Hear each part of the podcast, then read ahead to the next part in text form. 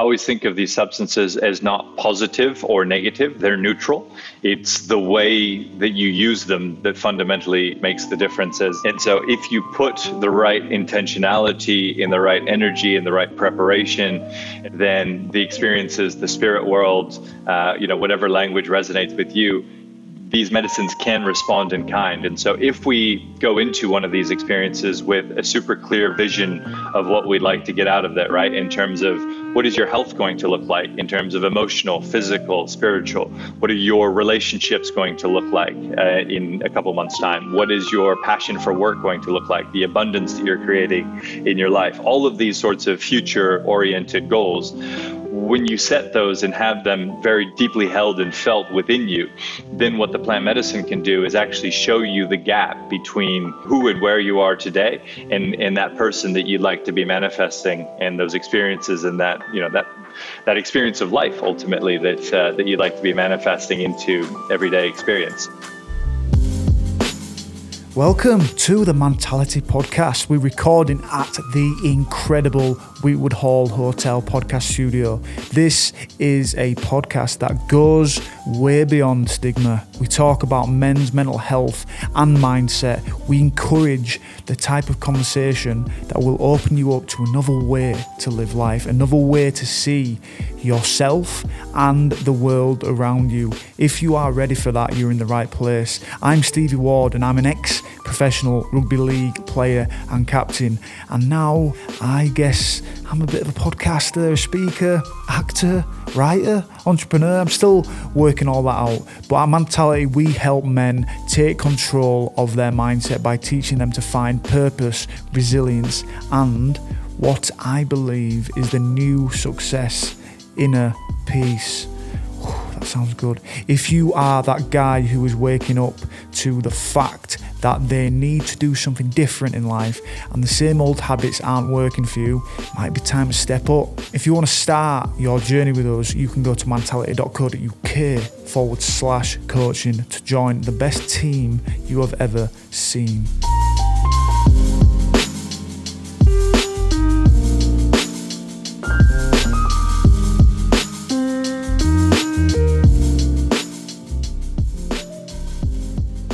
Okay, so welcome to the Mentality Podcast. Today we have got Jonathan DePotter and Manesh Girn. Jonathan is the founder of Behold Retreats, a bespoke wellness service that facilitates journeys of self discovery and transformation supported by scientifically proven benefits of plant medicine therapy. Jonathan is passionate about raising awareness on the benefits of plant medicine therapy and its potential to improve well being and mental health. This has led him to launch Behold Retreats in 2020, providing curated programs incorporating a plant medicine retreat in a safe, legal, and highly supported setting. Jonathan spent his career working in strategy consulting with clients across Asia Pacific, defining and delivering digital transformation programs. After a number of years in New Zealand, Jonathan has moved to Hong Kong to work with Accenture and most recently worked in Bangkok as country manager for boutique consulting firm Capco. Jonathan felt that despite an objectively great life, good friends, and career success, something intangible was missing.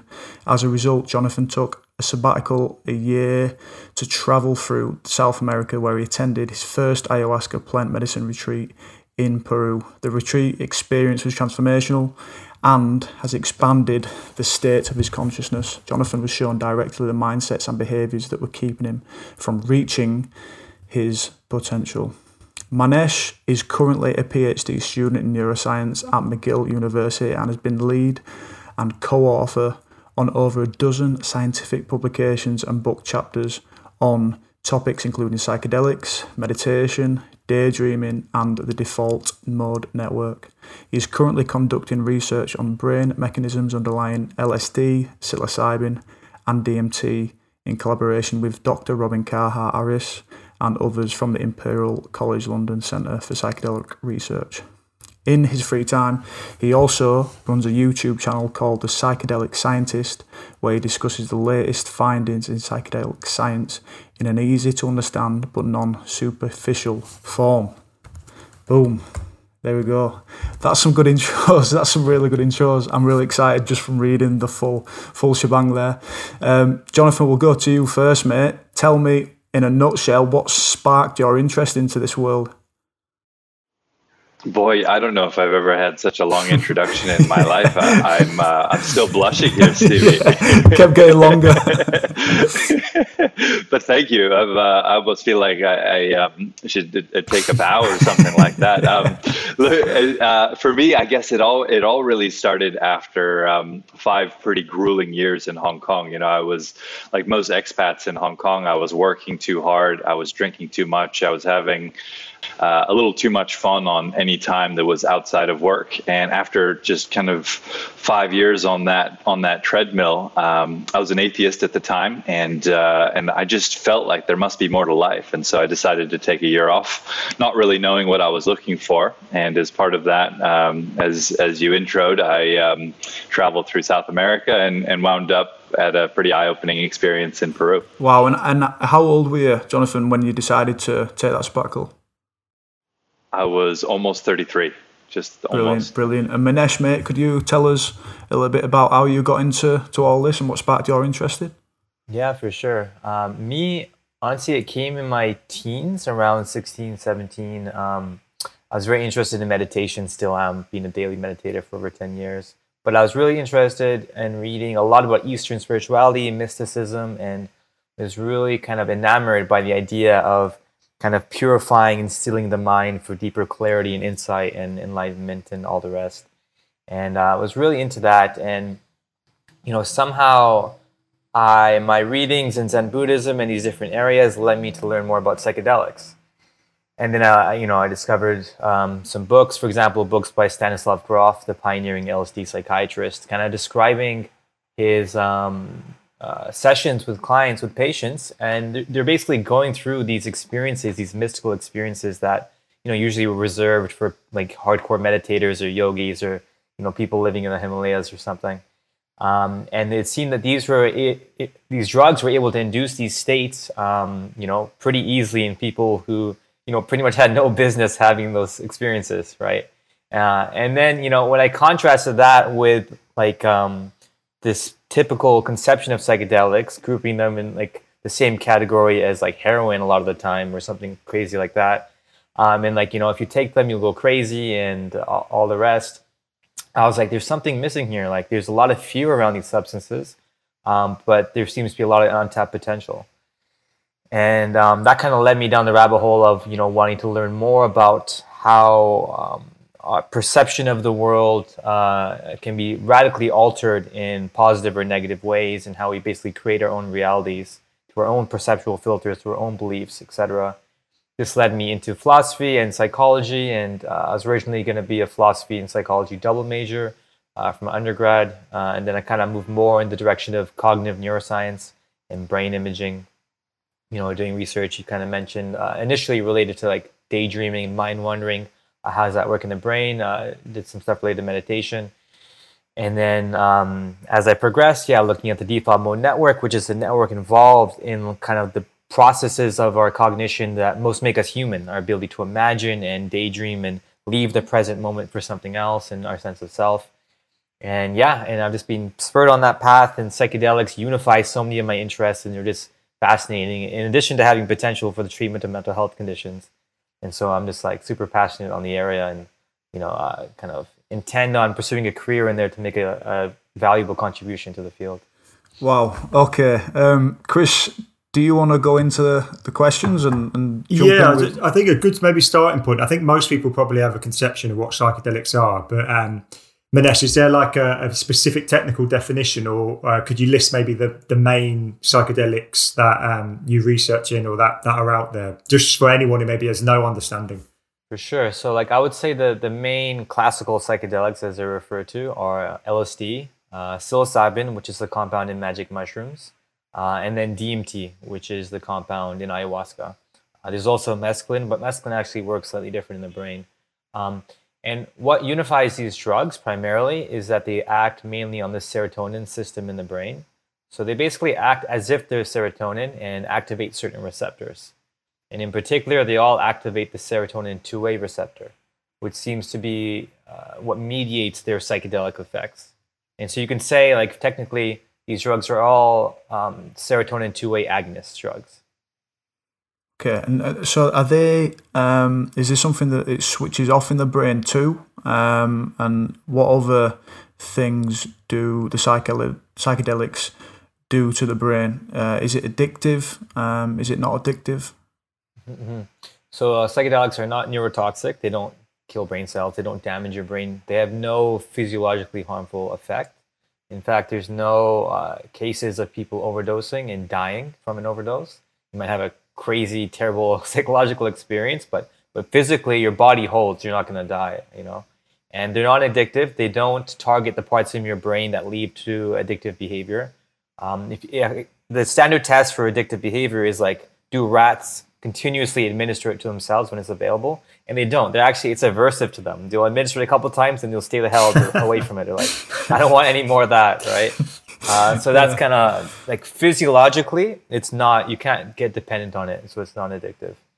Um, so in terms, so even even if you've had a good trip, it's it's not addictive. It, the, the, the, even if the rats have had a good trip, to think, no, I'm going to leave that for a little while. Right. Yeah. Yeah. I mean, in terms of uh, becoming physically dependent on it, like you could for heroin, for example, uh, or even alcohol, that won't happen. There could be a kind of psychological desire to do it again, but a lot of the times even a so-called good trip, that's like an intense journey you just went on, and you're gonna need some time to integrate and come to terms with it. Most people don't come out of an intense, even if it's positive, uh, psychedelic experience and be like, "Oh, I want to do that again tomorrow." Right? It's a very draining and intense experience, and can be destabilizing to do it too often. Um, so I, I don't think that the nature of the experience doesn't lend itself to, you know, wanting to do it every day or like uh, on a consistent basis necessarily. Yeah, so I think we're sort of at a landscape at the minute um, where I think people are becoming a lot more open and people are definitely exploring a lot more and exploring yeah different cultures in the world um, different sort of landscapes of, of, of, of their mind um, and and you know mentality. We're sort of very much into challenging men to be the best version of themselves. And um, this is why this, this conversation is really exciting for me. And, and I, would like to just go for you, Jonathan. So we, we, we, sort of learned there about how it works on the serotonin receptors, um, how it's not addictive. Um, what did it do for you in that time where you took a sabbatical and you felt like you needed to get off that treadmill, as you say? What is it that it did for you in your personal experience. Just to add to that question as well, Steve, and just to frame it a bit, Jonathan, when you mentioned Accenture and your journey, that doesn't seem like the typical route into this plant medicine world. So maybe could you, in answering Stevie's question, frame how and why your relationship about plant medicine or even anything that was um, people might associate with, uh, you know, woo woo sort of stuff, or you know, people are often quite dismissive of these things. Um, yeah, yeah, and, and and I totally get that. And I think um, briefly I'll wind all the way back. So I grew up in Hawaii. I was in that environment. I grew up around a ton of substances. You know, most of my friends started smoking weed at like 10 or 11, LSD 13, 14 even. And uh, I just saw all negativity from all of that sort of stuff growing up. So I, you know, the narrative that we get fed in school in the U.S. is just say no. And so what I saw happening around me kind of matched the narrative that we were given in school. In addition to that, I also came from really hippie parents, so they were super open-minded, super alternative in terms of you know do whatever you want and you know the everything will be just fine sort of thinking. And I was just kind of like completely of the opposite mentality. And so i was pretty straight laced pretty rational went down you know the corporate the corporate consulting route as i shared with you before. And so it's been and, and, and an atheistic route as well. So it's been a, a, relatively humbling return to recognize and acknowledge that actually there was quite a few things that my parents had right and quite a few things that i had uh, quite wrong for the majority of my adulthood. And so you know i just I, I guess for me personally i reached a point where it just felt like there must be more. And i didn't i couldn't place word i couldn't put words to it. There was just this deeper feeling that it it cannot be that the purpose for, of life is to chase that next promotion, to chase that next girl, to chase that next client, to chase that next sales deal. You know, they just it just didn't feel right. And I remember looking at myself in the mirror and just thinking that there fundamentally must be more out there. And so, you know, for me, I guess what plant medicine has has really helped me with is number one to uncover uh, repressed childhood trauma. You know, I think of the clients that we work with, generally speaking, I would say that 70%, 80% of clients that we work with generally either know about early childhood trauma experiences or they've uh, they they're repressed and then they come to uncover them as they as they go deeper into this work. Um, and those those repressed or suppressed or um, you know early childhood challenging experiences generally are manifesting in your everyday character. So for me personally, um, it was frustration, it was impatience, sometimes even quick to anger.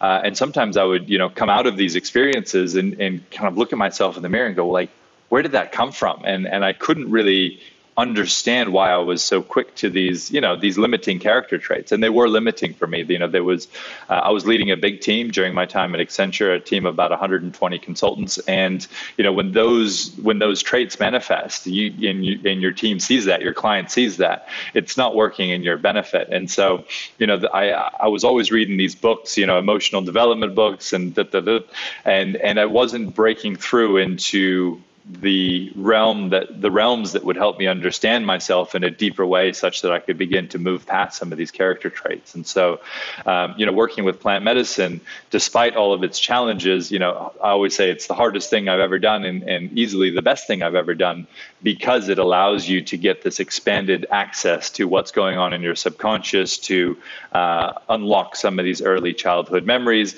process the emotions and the story associated with any of those, you know, past experiences and then well and truly move past them in terms of who you become. And so for me, that's empathy, that's been courage, that's been self love, you know, more love for others.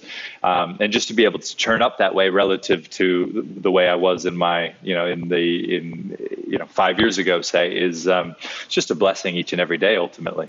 And were there any baby steps before you, you took the plunge to, to go over to Peru, Jonathan? Or is it that you just wanted to get across there and, and really take it all in for what it was? Yeah, so I actually, when I took the year off, I didn't even have plant medicine in mind. Um, so I started in the south of um, in the south of uh, Argentina and was doing a lot of hiking in the mountains and stuff like that. Uh, and then a couple of friends came and joined me. One from South Africa, another from uh, San Francisco. Uh, and it was actually their recommendation. They said, "Hey, why don't we come join you for a leg in Peru? That'd be a lot of fun." And then one of them had said, "Hey, I've heard these, you know, a couple good things about uh, these these ayahuasca retreats. What do you what do you say we check that out?" And for me, that had actually triggered a memory 10 years prior. I had a friend who she had a tr- quite a traumatic childhood um, childhood growing up. I didn't. You know, I had blessed parents and a blessed childhood, but there was still, you know, there was still repressed memories there. Um, and I remember after a, uh, she actually did a one month long retreat, intensive retreat in Peru, and she came back a completely different person. Um, and you know, she was before she was timid and shy and you know, she just didn't have any energy. And when she came back, she was organizing picnics and rock climbing and surfing and all of these different, all of these different things. And it was just like, whoa, you know, who is Sophie? What happened to Sophie? And so that registered in the back of my mind. And so when my friend brought this up, you know, about 10, 10, 11 years later, I was like, yeah, let's, let's give this a chance. Wow. And so you, you going along to Peru um, with a couple of mates, did that completely hit you? Did that experience completely hit you and completely change your life?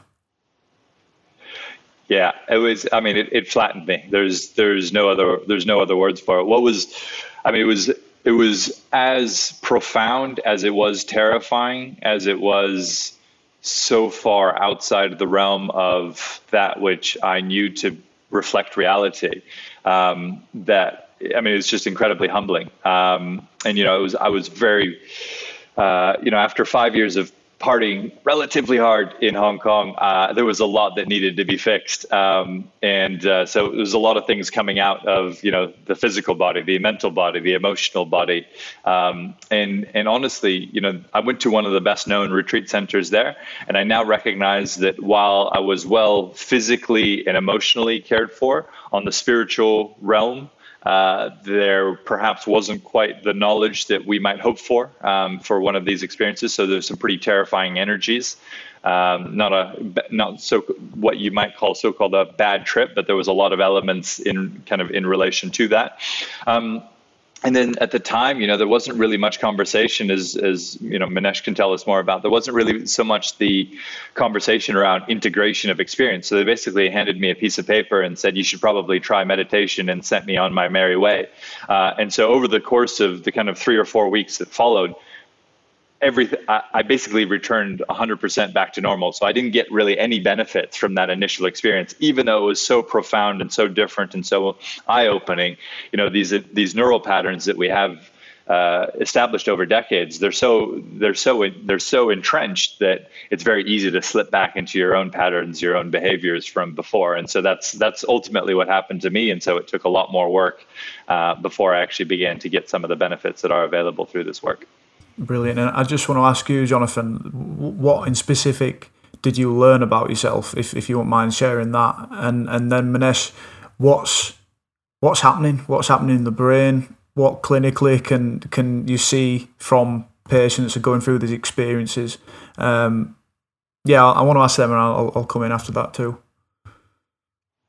Yeah. So um, for me, it was a lot of experiences about the effect that I have on people, which is which was you know first i was i was shown all of the strongest emotions that my mother could feel pride and shame and anguish and fear and uh, all of you know beautiful emotions and, and really horrible and joy you know all of these emotions. And then individually as a third party i was shown specific instances throughout the course of my life where I had caused those emotions one by one for my mother. And so it was one after the other, after the other, after the other. And so it was just this kind of, uh, you know, this this kind of road show through my life, the, the good effects and the bad effects that I'd had. And then my father was next, exactly the same thing. And then other people that were important to my life, that was next. And it was and very humbling as well and really helped me understand you can show you can show up in such a way that you have a beautiful impact in other people's lives and you can show up in another way. And so it's just very instructive to see to see those um, those experiences played back. Wow. And Manesh, what, what's your experience being a researcher and, and and being the other side of this, seeing seeing what happens to, to people coming through this and, and what happens in the brain to, to, to elicit this? Right. Uh, yeah, it's super interesting. There's many different perspectives, right? And the, the short answer is like we don't really know, right? It, with research is in the very early stages, so I could say like the general uh, what people think, um, but I think there's a lot more to it. Like like one of the leading kind of uh, perspectives or theories or models is that uh, what psychedelics can do is they kind of, or let me back up. Like in our usual everyday life, when we interface with the world, we come at it with our own assumptions, our own stories, our own kind of understanding of what's real and how the world is, who I am, uh, and all these things. And you know, and we need that to survive, to interact. It's like our ego identity structures or whatever, and they're a necessary part of being human and surviving. But um, sometimes these structures we create are you know either harmful to ourselves to others or just totally out of whack with what's actually happening right? And, and a lot of time these models and beliefs are formed in childhood where we could be taught you know through our experiences that the world is an unfriendly place that we should be scared that you know uh, people are not to be trusted you know it could be a whole range of things we internalize as a kid that remain in our psyche um, uh, without us knowing and kind of influence and uh, basically you know determine how we experience the world right? And our emotional patterns and all these things can be related to these internalized models and beliefs. And um, and so the idea there is that psychedelics seem to kind of loosen these up a bit. They shake us out of these uh, rigid ways of perceiving ourselves in the world and open open us up to seeing things in a new light and you know and when that happens and when our kind of uh, structures of reality are less rigid, now um, all sorts of stuff we had been ignoring or neglecting in our mind in the world starts to pour in. You're like, oh, like I never noticed these things about myself. I noticed, never remember these memories from my past. I never noticed that pattern with these people in my life, you know? And all this starts stuff starts to surface because your blinders have not been taken off. And so, yeah, so a lot of the thinking is that psychedelics put you in this state where kind of your whole experience of reality is less stable and rigid and more flexible and unconstrained. And this can be a source of insight and new perspective and can lead to emotions to come up, as Jonathan was saying, um, memories to come up, um, and all the rest. So it seems to, yeah, just put us in a catalyzes a state where these things are more likely to happen. This might seem a trivial question, but are you seeing these images, Jonathan, in the sense that the way I'm seeing the world now, or are you? Uh, are they more like imagined images, or like closer to dreams, or between the two? Is, is just to get um, get a sense of what what it, what it feels like from the experiential side.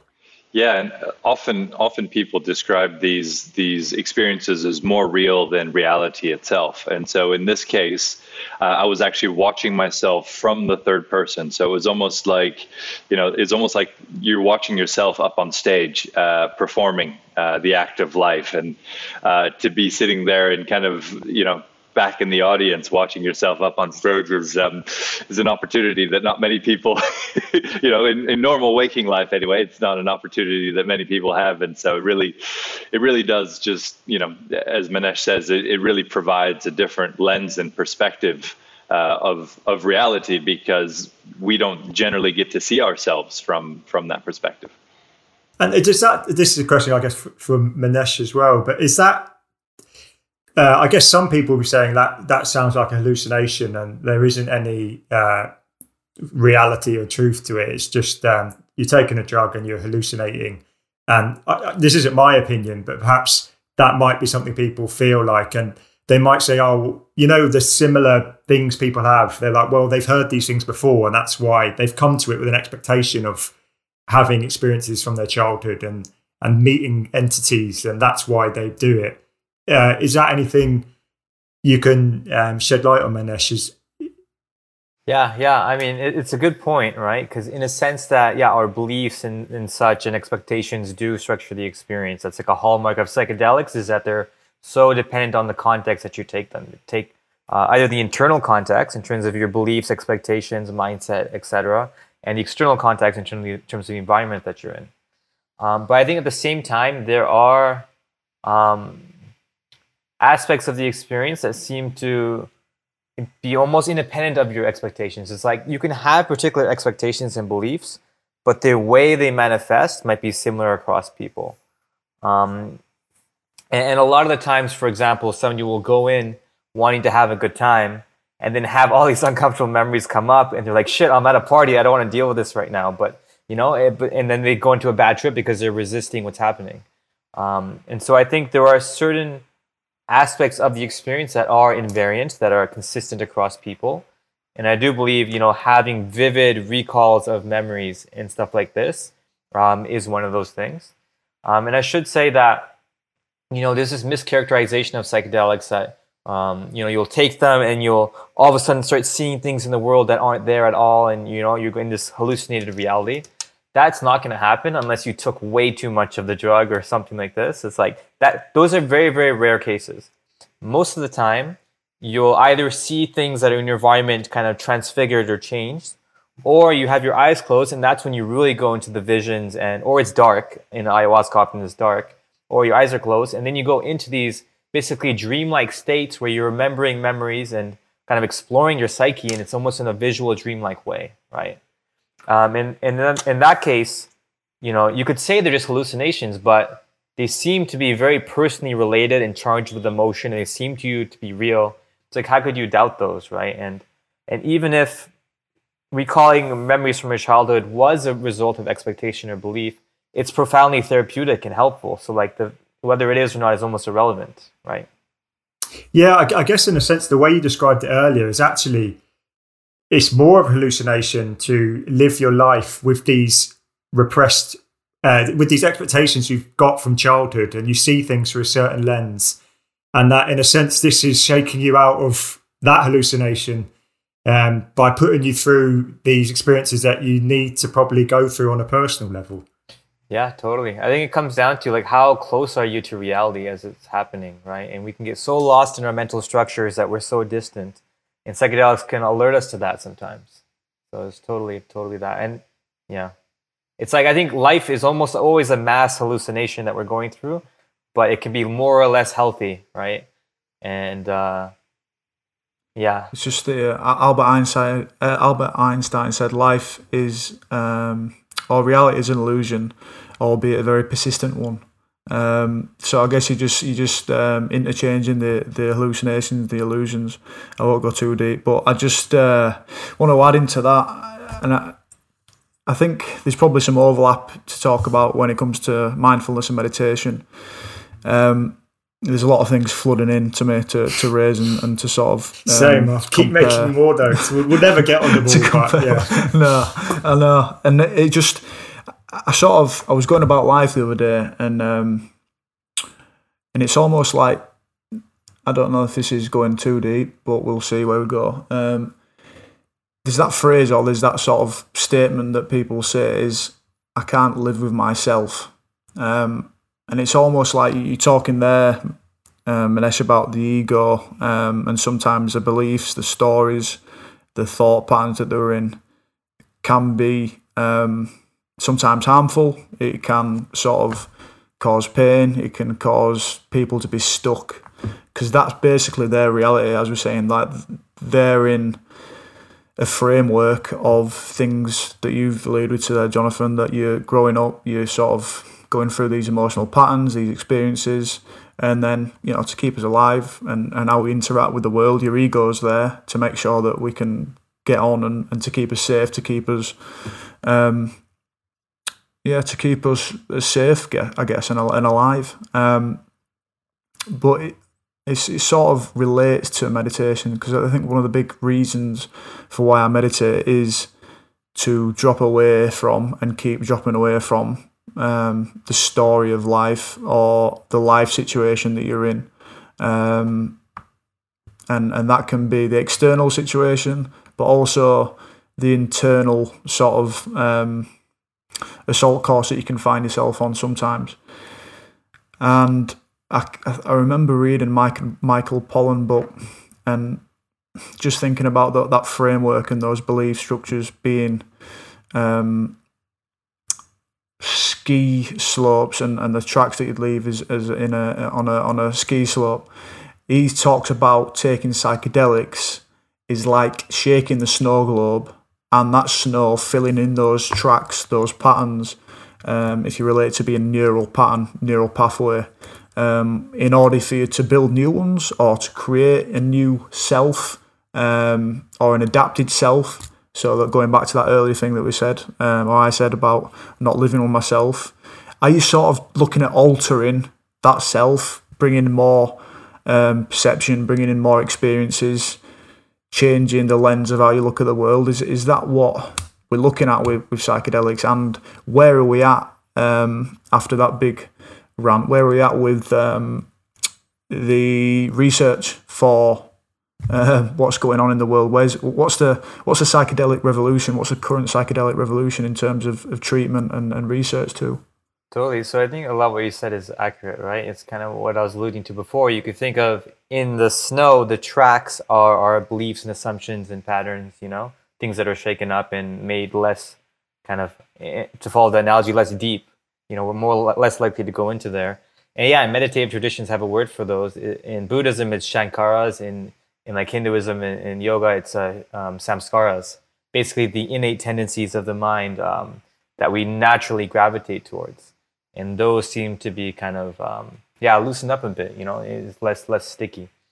Um, and yeah, I think in terms of psychedelic research and what's going on, I think the, one of the, one of the most exciting things about psychedelics compared to other drugs that they're often you know uh, compared to is that um, after one to three experiences, a lot of people are reporting benefits that last you know six months to a year, uh, later maybe longer, right? Whereas take an antidepressant, you're dependent on this thing every day of your life, um, and you have a whole host of negative side effects. If you get off it, you're probably going to relapse even harder than you did before you got on the drug.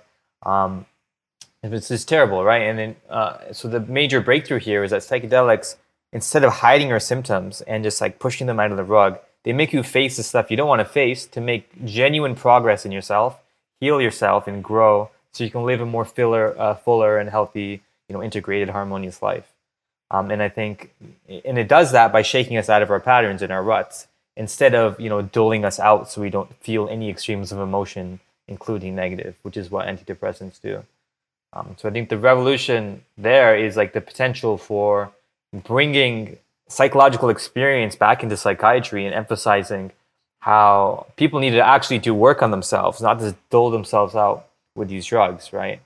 Um, and just like yeah, draws attention to the importance of inner work as well. And and what's the journey look like from where we are now? I don't know if it's stage three research in terms of treatment resistant depression um, with psychedelics. What like what's what's the roadmap look like from where we are now to having this possible through say the NHS or or um, regular sort of healthcare? Totally. So, so the, the process for bringing a drug to market is uh, you got to go through phase one, phase two, phase three clinical trials. And like phase one are just like, is this thing safe? Can we give it to people? It's just like safety is the main concern. Is and then like maybe a little bit is it effective? But that's like less important. It's just proof of concept. Phase two is starting to look at um, is it actually effective in a kind of preliminary way um, and then phase three is large scale, multi site, sometimes international studies with thousands of people. Does this really work on a large scale in a large population? And so, right now, with psychedelics, with psilocybin um, in particular, there are a lot of phase two trials going on.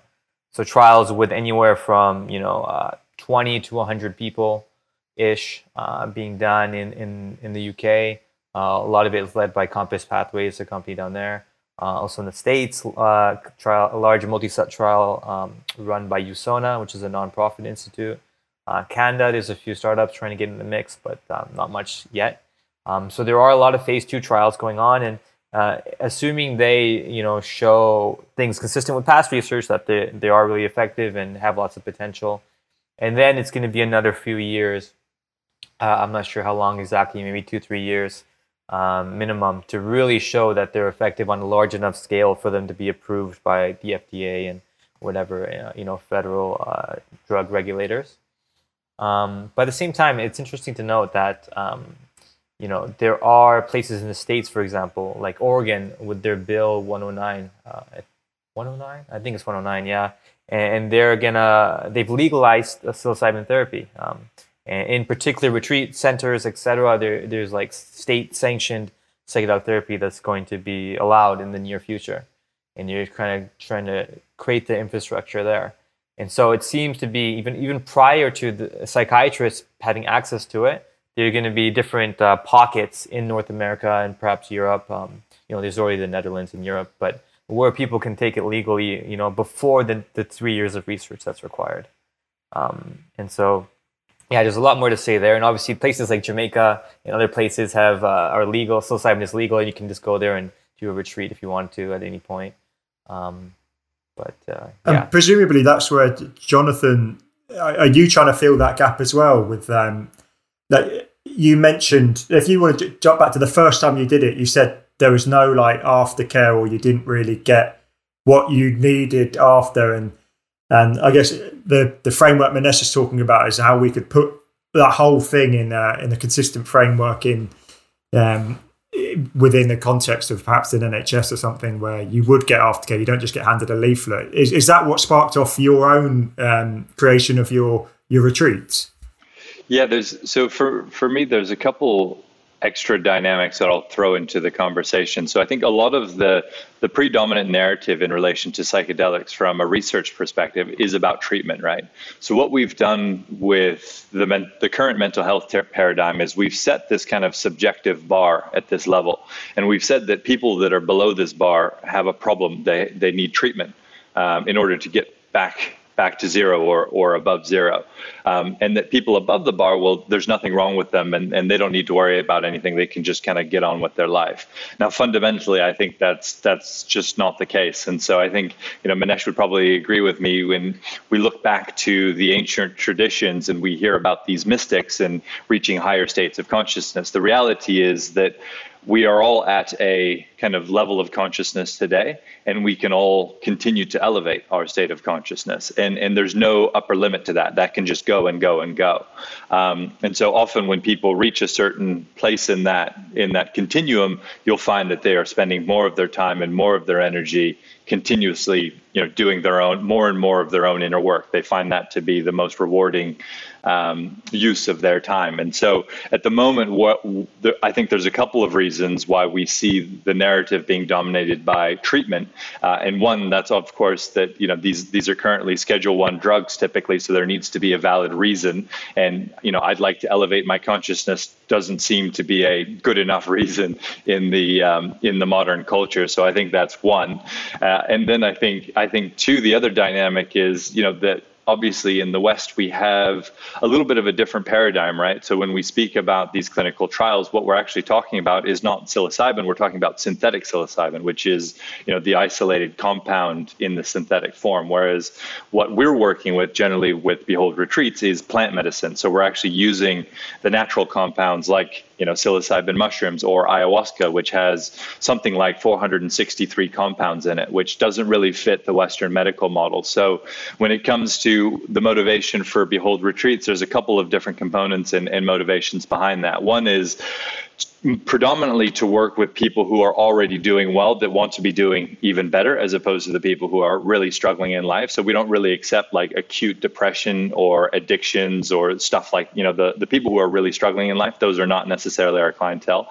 Most of our clients tend to be people who are doing you know okay maybe they're having some struggles but like they'd like to be doing better. And often you find that you know people in the professional world in particular they they're putting forward a good front but the reality behind the scenes is a little bit different in terms of how happy they are with themselves their families etc um, the second dynamic is really guiding people towards these natural substances right? I think in the west we have this natural tendency to try to isolate out that single compound. We want to patent it we want to control it we want to put it through a uh, a manufacturing process. And okay, that you know maybe there's a time and a place for that, but I actually think that there's a lot of benefits for these substances naturally.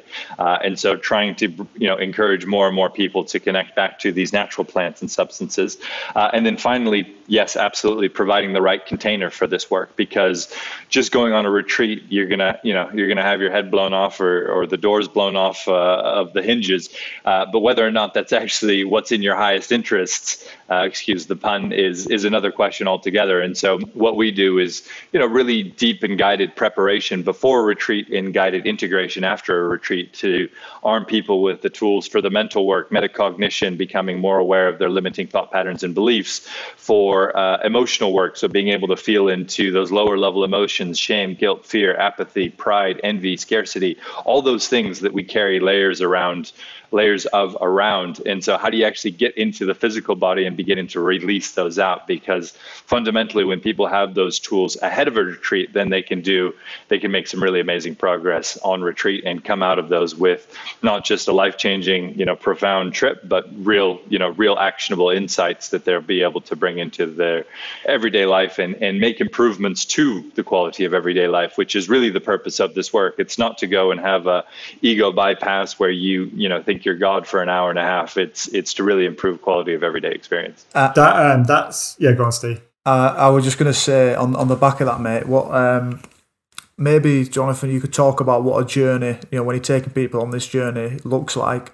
Um, and then Manesh, if you can talk about some of the stuff which you need to keep in mind when you're actually dealing with these drugs, because it's, it, we, you know, we, we, we put a big sort of disclaimer in here um, that, you know, they can they can, as we've said, you know, Jonathan's um, mentioned it there and um, put a bit of a metaphor in there that it can blow your head off, but it can it can sort of, you know, if not used rightly, if not used correctly, um, you know, they they can they can really sort of, I guess, destabilize you or or sort of. Um, bring on bring on a, a challenging bad trip. Um, so could you just talk about how you journey with people, Jonathan, and, and, and how, how you go through that process. And then, then Manesh, if you could talk about what to keep in mind in terms of setting and setting and, and all the other things that you need to consider.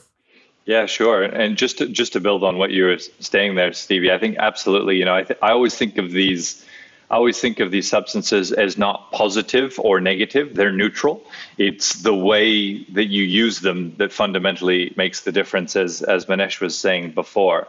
Um, and so, if you put the right intentionality in the right energy in the right preparation, and really treat these experiences as sacred, then the experiences, the spirit world, uh, you know, whatever language resonates with you, these medicines can respond in kind. And so, if we go into one of these experiences with a super clear vision of what we'd like to get out of that, right? In terms of, I always encourage, we always encourage our clients to get clear on what is your health going to look like in terms of emotional, physical, spiritual. What are your relationships going to look like uh, in a couple months' time? What is your passion for work going to look like? The abundance that you're creating in your life. All of these sorts of future-oriented goals when you set those and have them very deeply deeply held and felt within you, then what the plant medicine can do is actually show you the gap between who and who and where you are today and and that person that you'd like to be manifesting and those experiences and that you know that that experience of life ultimately that uh, that you'd like to be manifesting into everyday experience. So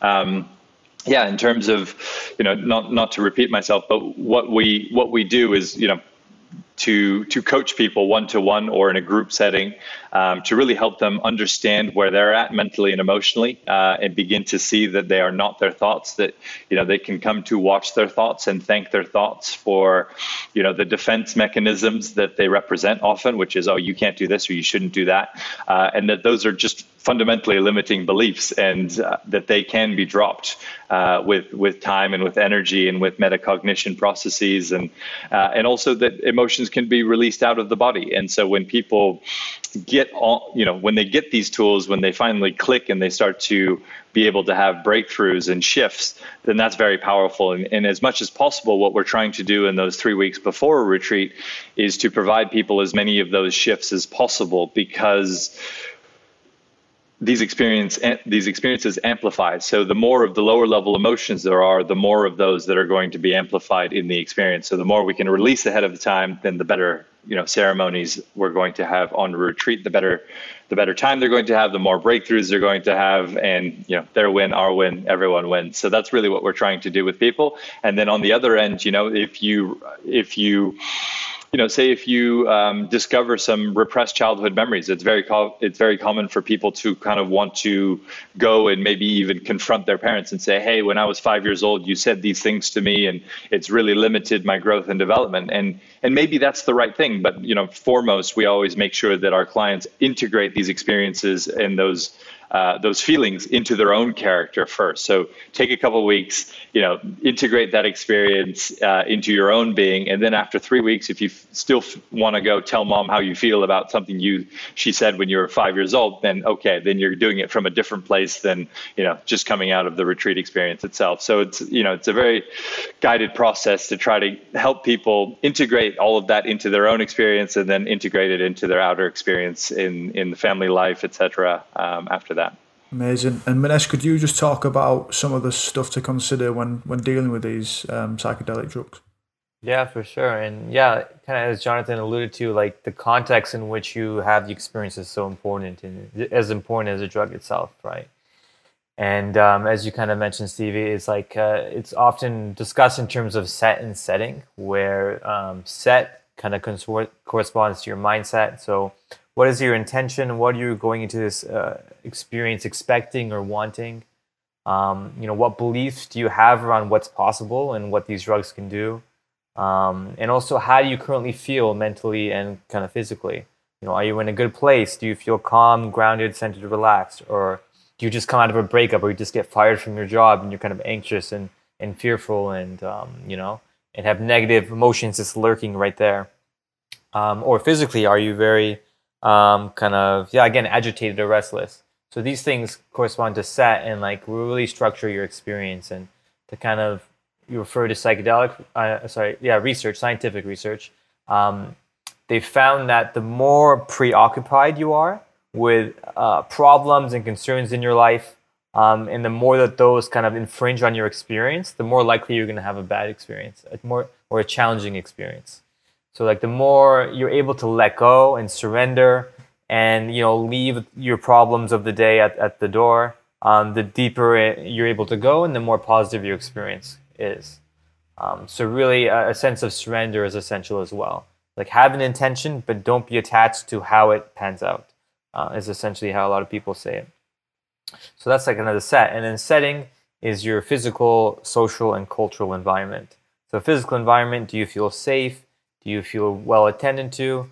You know, is there nothing unpredictable going to happen? Um, is it aesthetically pleasing? Is it nice? Does it favor uh, positive emotions? Um, you know, and also importantly, does it draw you outwards or inwards? Neither is better than the other. It's like, what are you looking for from the experience, right? If you want to be drawn outwards to connect with nature, be in a beautiful setting, be in the forest, be at a beach. Want to be go internal, go somewhere a bit more secluded where you can close your eyes and go inside. Um, in the social context, you trust the people around you. If you're scared somebody's judging you or you're getting weird vibes from somebody, that's just going to be amplified during the experience and that can destabilize you, put you in a weird headspace, make you feel uncomfortable. You don't want that. You want to be around people you trust, who want the best for you, and who will support you if you go into a bad place. And then culturally, um, this is kind of intertwined with set, but it's like, you know, what's the expectations for what you're going to be doing and what's going to happen? What's real? You know, what's possible?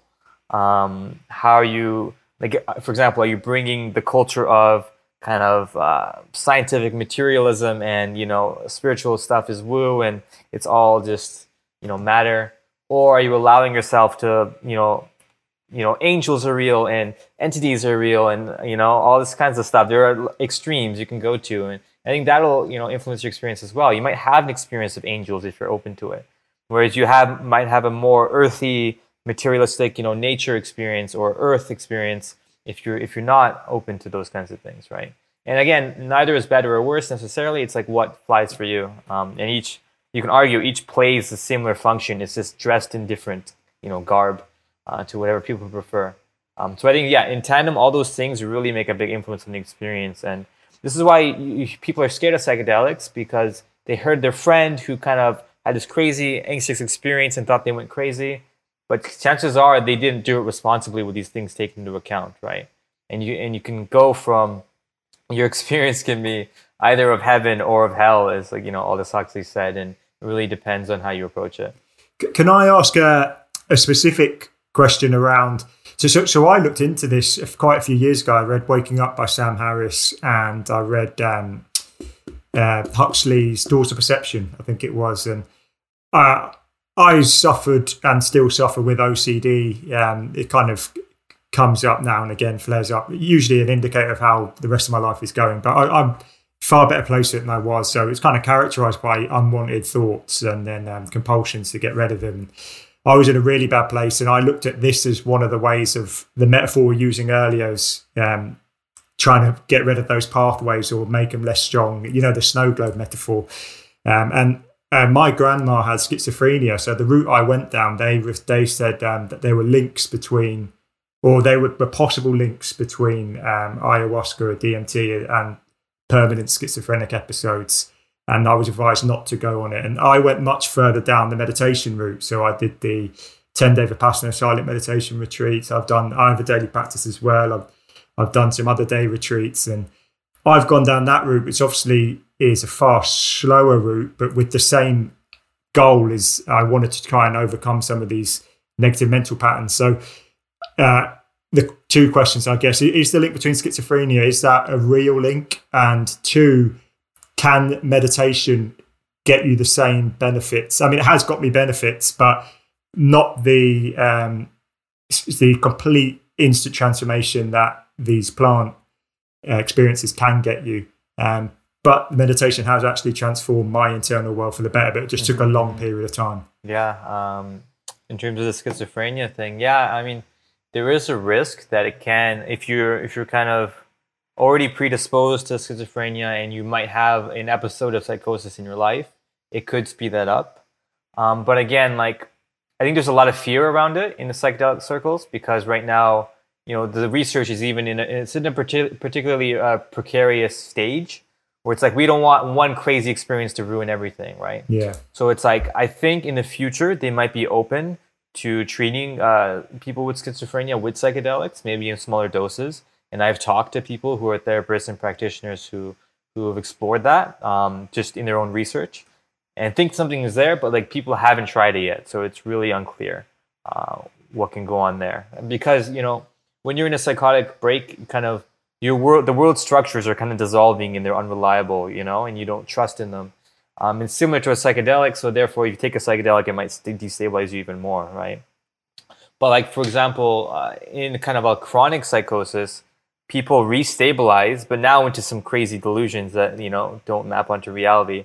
And maybe people in a chronic psychosis might be able to use psychedelics to snap out of their delusions. That's the idea, but it's a high risk territory, right? And we need more work. Um, and then the other question, I'm drawing a blank. Can you remind oh, me? around uh, meditation, getting you to the same realizations, um, and yeah, the, the overlap. Like you mentioned, you were initially interested in kind of Eastern philosophy, and uh, when you mentioned Sankhara, it just brought me back to that retreat, and um, yeah, I, I found that really powerful. That a lot of these things were almost stored physically. I don't know if you could talk on the science of that, and that when I let my mind stop being distracted, they bubbled up, and I had to kind of go through and feel it, and then afterwards a lot of those things never affected me as much since. So, yeah, could you, um, again, I've kind of asked two questions there, but yeah, is, can you get to the same sort of realizations with meditation and plant therapy and perhaps the specifics of the physics, the physical side of emotions being stored? Yeah, it's really interesting. Obviously, this is a very deep topic, and I can't uh, give it any definitive answer. But I think the the overlap there is like one of the things psychedelics do is they reduce your ego defenses, right? They make your ego more flexible and, and, less rigid, and therefore it makes more space for things to come up. And then in meditation, what you're doing is you're basically cultivating a distance between yourself and your thoughts to give more space for stuff to arise, right? And this is what allows um, trapped emotions and sometimes memories and things come up uh, while you're in meditation. So in that way, it's very similar in in, in the sense of um, creating more space in your psyche and uh, for things to come up that need to come up. Um, but at the same time, I think, of course, you know, psychedelics really expedite the process in the moment um, and can perhaps more easily take you to really deep states. Um, for example, I'm not sure if uh, how possible it is to meditate yourself into an entity kind of experience. Um, maybe in extremely rare cases, but you know, it's not that uh, not easy to go there. But then on the other side, with meditation, you're making, since it's like a progressive cumulative journey, you're making deep, lasting changes to yourself. Whereas with a psychedelic, you can enter these states, but then, you know, as Jonathan was saying, go back to how you were before. So meditation is the longer but more lasting route potentially. You you you took the words literally out of my mouth there, Manesh. You know, shortly after my my first ayahuasca retreat, where everything returned to normal, uh, I went on my first vipassana retreat, and you know sample size one here but i definitely got more lasting benefits out of my vipassana retreat than i did out of my first ayahuasca retreat. Um, and i and i think that's reflected you know the the reality is there's i know so many people who have been doing this ayahuasca stuff for decades and you know their lives are still not that good. They still got you know they still don't believe in themselves. They still got horrible relationships. And their you know their, their lives around them are just kind of a disaster. So again it's just to emphasize that it's not necessarily i mean yes, absolutely, these these plant medicines, these psychedelics can occasion really profound states. But unless you're coupling that with the mental and the emotional work that you're doing yourself, it doesn't necessarily land you land you in a better place. It's really, you know, I, I think meditation as a you know, as a more sustainable practice and continuous improvement path is is far more beneficial, say, than uh, trying to, you know, every every weekend or what have you, trying to uh, go a little bit further with psychedelics, say. Yeah, it sort of relates to um, the physical, the physical world, I guess, or your physical body.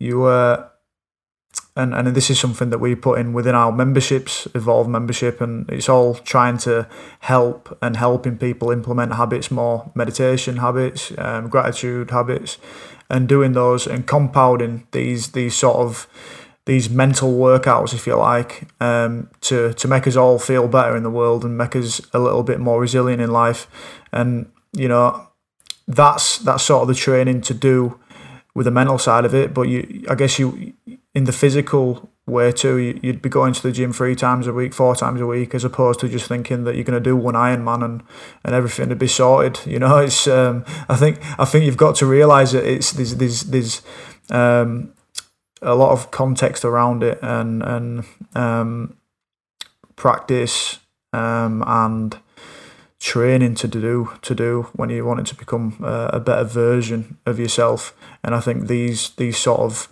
um, pyrotechnics or fireworks of um, the psychedelic world, you know, I imagine that they sort of can help propel you a little bit on that path that you wanted to go on already, the, the, of the intentions, I guess, that you wanted to go on already. And um, I guess this is a good question to ask, to ask off the back of that. So the microdosing, that's sort of a bit of a, a little more sustained, um, easier practice of psychedelics. Could you talk a little bit about microdosing? Do, is it something that you do, Jonathan and and Manesh? What what's what's the crack with that? I might actually invite Manesh to start because my my opinion of it is is is um, not very exciting. Okay, you go, Manesh. um, yeah, microdosing is interesting, right? It, we do have very limited research on it, and a lot of research has actually suggested that a lot of the effects that people report are placebo and you know uh, that's just what the research has shown us. Um, and but of course, there's so many people anecdotally who've had huge effects of microdosing and you know microdosing retreats, microdosing coaches, microdosing programs, like everything, right? Um, that doesn't mean that it does anything. Just, those just exist, but um, and uh, so the research is pretty. There is some research showing it has an effect on you know uh, having more positive emotion or perhaps things related to creativity a little bit, but not like huge effects, not nothing reliable necessarily yet. And uh, and, and yeah, in some studies, it's like we you ask them what you expect is going to happen, and then measure what happens, and then there's a total mismatch. Like what they expected and what they thought the microdosing did for them when they did the actual cognitive tasks in the lab, it was totally out of whack with what they even thought was going on. so like people, and that, that, just shows that people are, don't have good introspection on what's going on for them, right? And then in other places, the people who gave were given a sugar pill had basically the same scores as somebody who got microdose, like got a microdose, which is a placebo.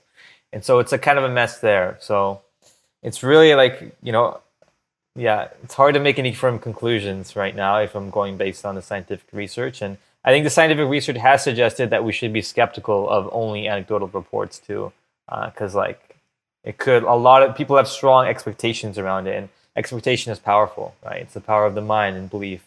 So yeah. Uh, how cool? How cool is? I know you mentioned it's just placebo, but how cool is placebo? That's like it gets dismissed, but what an amazing phenomenon that actually believing it can give you some of the benefits. Yeah. Yeah, like I, I, I'm suffering. I'm suffering with a brain injury at the minute, and it's been 14, 15 months. And near the early stages, I'd speak to a nutritionist, nutritionist at my um, old rugby club at Leeds Rhinos, and I'd be asking him about it might have been medicinal mushrooms or these different um, things I'd hear about, and it just down the line saying no, there's no evidence to support that. That's not going to work. I'm like, yeah, but some some of these things don't tell me that it's not going to work because there's a there's a chance, there's an opportunity for placebo to come in and work. Um, it probably saved me a lot of money, but um, he's, he's sort of dashed away that belief that that could have stopped me having a brain injury for such a long time. The I was just going to say, you know, the other interpretation of, of placebo, which I think is much more powerful, is that it just demonstrates that we can heal ourselves with our minds. Right. That's that's really what it's what it's telling us, and I think there's so much so much magic in that. You know, it was, it was so funny. I, I hadn't actually heard what you shared there uh, Manesh, that people had these uh, these out of sync expectations of their own performance on cognitive tasks, which is which is pretty funny. But my own my own personal attempts with microdosing, I've always found that either it's nothing or I've um, I've exceeded uh, I've exceeded the microdose, and then the rest of the day is relatively unproductive. so it's I've just I, and I think it's also very subjective. I think you know we're all so different, right? There's I know like for example, some of um, some of the the facilitators we work with, they they do some tests for people ahead of um, ahead of uh, ceremonies, and they will find that you know one medicine is not suitable for this person and the other medicine is suitable for these for this person. So we're also you know our, our makeup is so different that um, all of these things i think have we're so subjective and different in our experience let alone the medicines let alone the combination of the two. So it's it's always up for grabs you know? Yeah for sure. And i just want to go over to chris because i imagine you've got a, a, list of stuff mate that you want to go into.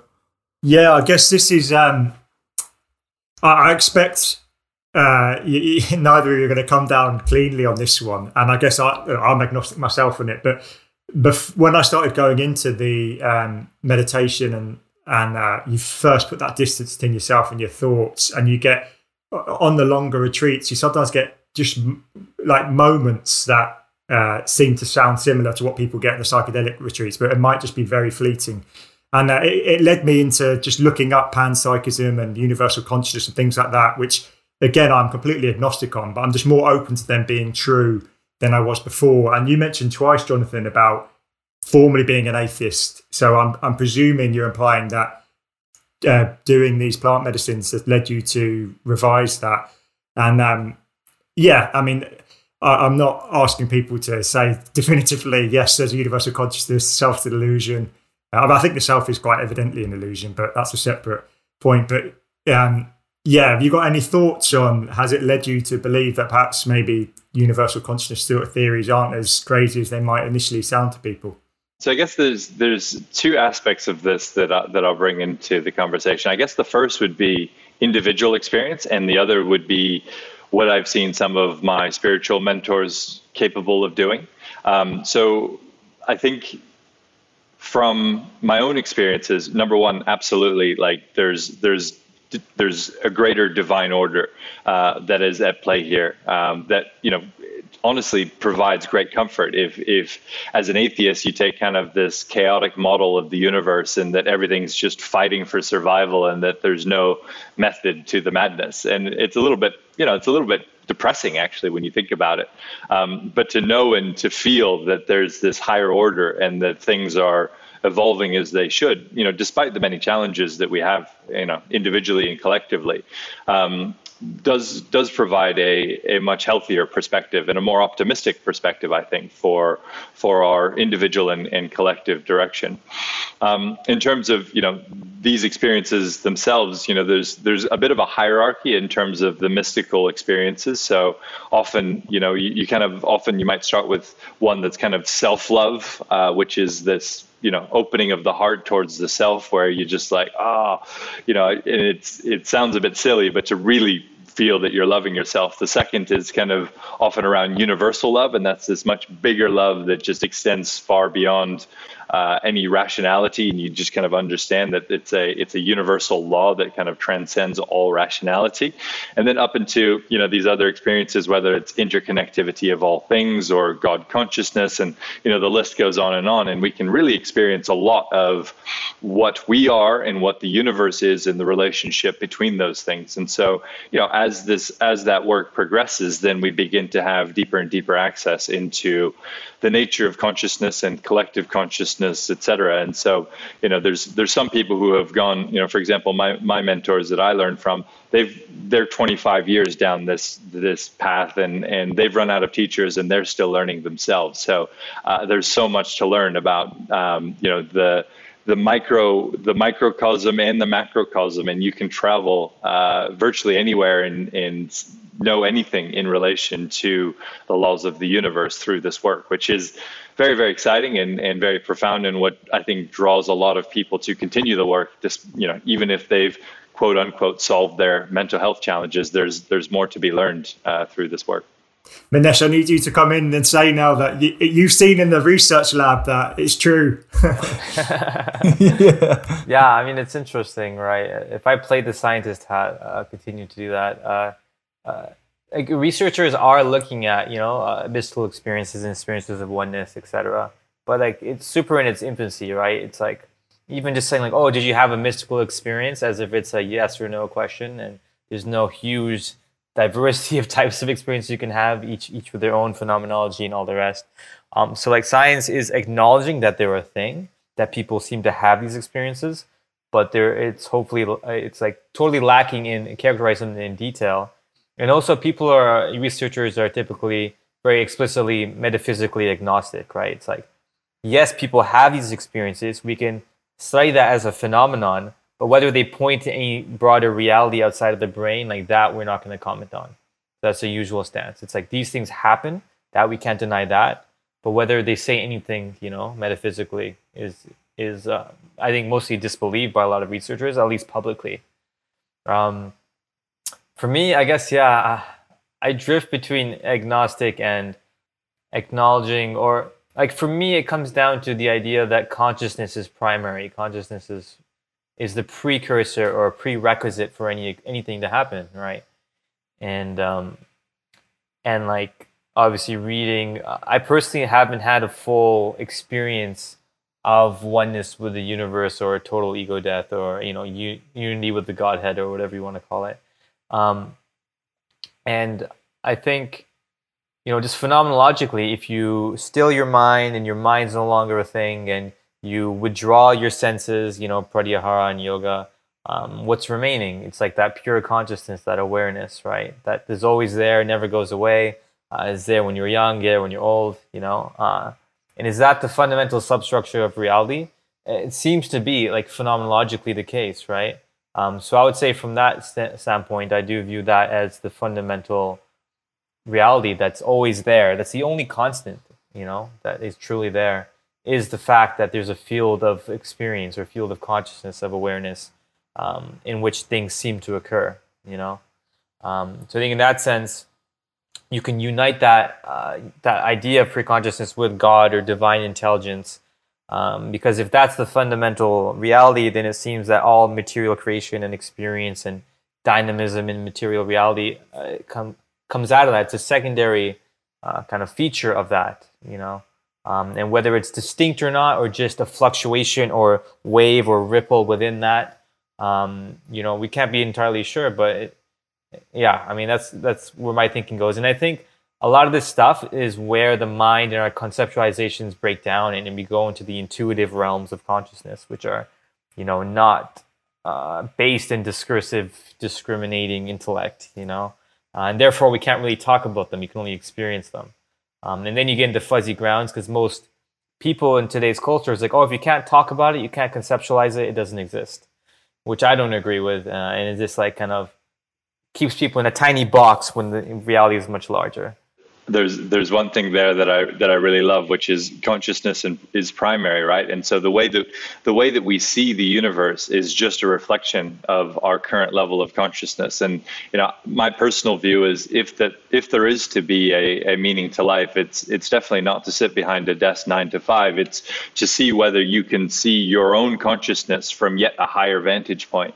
Um, and as I was sharing earlier, there's there's really no end to that. And so um, you know, just learning even some of the some of the ancient scriptures and, and some of the ancient wisdom uh, to kind of shine a light on the path of what a higher level of consciousness might look like allows us to just continue to abstract away from this kind of this current present experience of reality. And so i think again that's something that psychedelics also do as well is they provide temporarily a different perspective back upon ourselves so that we can begin to make um, more on a day by day basis begin to make those meaningful steps towards a more elevated consciousness on an everyday basis without any sort of you know acceleration Manesh, I don't know if, if this is right to ask you this or not, but have you had an experience yourself with a psychedelic? Mm-hmm. I have. Yeah, it's an interesting. I, have avoided, in case you haven't noticed, uh, mentioning anything. and, but it's like an interesting place for researchers to be because, you know, uh, people get a lot. Researchers get a lot of like uh, get a lot of pushback for talking about their experiences. Um, so okay, how it usually is, if you talk about your experiences, people will say, "Oh, you're unbiased. You're kind of trying. You drank the Kool Aid. You're just trying to prove your own biases and conclusions now, um, and therefore you can't." you know, you shouldn't be given funding, you shouldn't be trusted, uh, etc. And this really happened a lot in the in the 60s, in the early 60s, when psychedelics were first being researched. There was many kind of public debates and um, back to back and forth papers between scientists, kind of uh, denouncing a lot of the researchers who were also taking it. Um, so that, that's a very thing entrenched in the psychedelic science culture. Um, but at the same time, if you've never taken a psychedelic, you never experienced it, you're just dealing with these abstractions and numbers, and you haven't have a clue what they actually represent experientially. And I think having experiences and knowing the inside of a psychedelic experience is essential for creating hypotheses, really understanding what's going on. In, in some sense, you know, being an outside objective observer of something that's inherently subjective is just kind of silly, right? um, so yes, I, have had my share of experiences and, and retreats with ayahuasca and other things. So, but I usually don't like to go too deep into it in, in public settings for those yeah. reasons. It's like it's like you get commentators on football that have played uh, football before, so they get them in as the experts, and then to to have the experience to be able to commentate on it. That's sort of what you're doing, isn't it, Manesh? A little bit. Mm-hmm. Totally. Chris, do you want to do you want to have a have a crack anymore before I give Jonathan a a, a, long outro? yeah, um, I was just gonna say it, it, just flagged in my head, and I think um, both Jonathan and Manesh have done an, amazing job at at stressing this. But just for anyone listening who's thinking of going out and picking their local magic mushrooms and just diving in at the deep end, um, just to reiterate the the, the word I was thinking when you were talking about earlier is just to have a lot of respect for these things and that they're really powerful tools. And like you said, they're not good or bad, they're neutral. But um, yeah, just to reiterate, if anyone is interested, and hopefully we have um, made some people interested here, to, to really uh, do the research and really think about the context if you want to try it within. So look at Jonathan's retreats, um, follow the psychedelic scientist on YouTube, and and um, yeah, just have have respect for them. I think is uh, a really important message to to stress towards the end. Um, I, I'm sure you two would uh, would agree, but yeah, I wouldn't want someone just diving in now, giving their local drug dealer a call and saying, "How much acid have you got?" or something. But yeah. yeah, it, it, it, does it does need that precursor to it, I think. And uh, I know Jonathan was talking earlier about um, the sabbatical and and sort of jumping into it, but I think maybe you know when when we're talking about these and have these conversations, I think you know the mindfulness, the meditation, even flotation tanks. I know have been sort of spoken about to to sort of um, ease you into um, looking into um, what is beneath I guess the the mind and and, and the you know the own the own inner workings of of your own mind too. Um, but yeah, is is there anything that you guys want to add that, that you feel is um, something to, to go off um, when when we're looking at closing this conversation? Yeah, I would have said what Chris said, but he already said it, so that's great. Just be careful. You know, these things are extremely powerful. Uh, approach them responsibly. You know, no matter how much experience, no how much like how much of a seasoned psychonaut somebody is, they still approach it with respect every time because there is an element of unpredictability uh, there. And so always, you know, approach with caution, take things into account. Um, I do have a video on my YouTube channel on how to prepare for a psychedelic trip, which is I think pretty comprehensive. I did it almost a year ago, I guess, but it's on there, and so that's a great resource. Um, and yeah, just be very careful with it, and you know, do note that it is illegal in most places as well. So you know, uh, there are places legally you can go to, and uh, with people who are, can guide you well. So do your homework as always. Yeah, the, the last point I'd uh, finish on just to uh, help people find good experiences is, you know, I often I often pick on this point, but I do feel like it's an important one because you can go online and, and look at these retreats, and what you'll find is that all of these retreats are rated as five stars. So, what I always encourage people to do is to look past the retreats themselves. What you're actually looking for is people who've made substantial improvements to the quality of their life, and generally over a period of time, rather than, oh, I had a really, you know, I had a really great ayahuasca retreat. And it's like, yeah, that's okay that's fine. Um, there's nothing wrong with that. That's what we're looking for, definitely. But but that's not actually what we're looking for. At the same time, what we're looking for is improvements to the quality of everyday life. So I always say to people, if you know, if, uh, we're not the right place for you, then you know, we always tell our clients like, look, we're we're probably not the right place for you. But the first thing I tell them after that is don't be shy to ask for references and don't be shy to speak to those references and understand where they were before in terms of health, where they were before before in terms of relationships, lifestyle, passion for work, abundance, and where they are now. And you should be hearing and seeing and feeling that they've had a real transition because what's super common, I feel, is that people say, Oh, yeah, I've had this life changing experience. And then when you look at it objectively, they haven't actually made any improvements to their life. They haven't made any changes to their life. And so um, that's really what I would encourage people to think about is like each of these experiences, as you said, Chris, as you said, Manesh, you know, that really should be respected. And each of these experiences should be serving as an improvement to quality of everyday experience. So if that's not the case, then kind of take the time and the energy to reassess what you're doing and what you might like to change up so that you can get more out of the next one. I think that I think those are both really great points, um, and and yeah, I think looking at the framing of the whole situation and the actual um, long-lasting effects of it is is really important. I guess when when looking at these, um, just want to thank you both a lot for um, for for turning up. Uh, virtually turning up and having a bit of a podcast with me and Chris. It's it's been um, really insightful and um, a really, I guess, important conversation for for where we're going in terms of um, mental health and, and possible explorations to, to better that too. So thanks very much, guys. Um, Jonathan, where can we find you? And Manesh, where can we find you too, pal?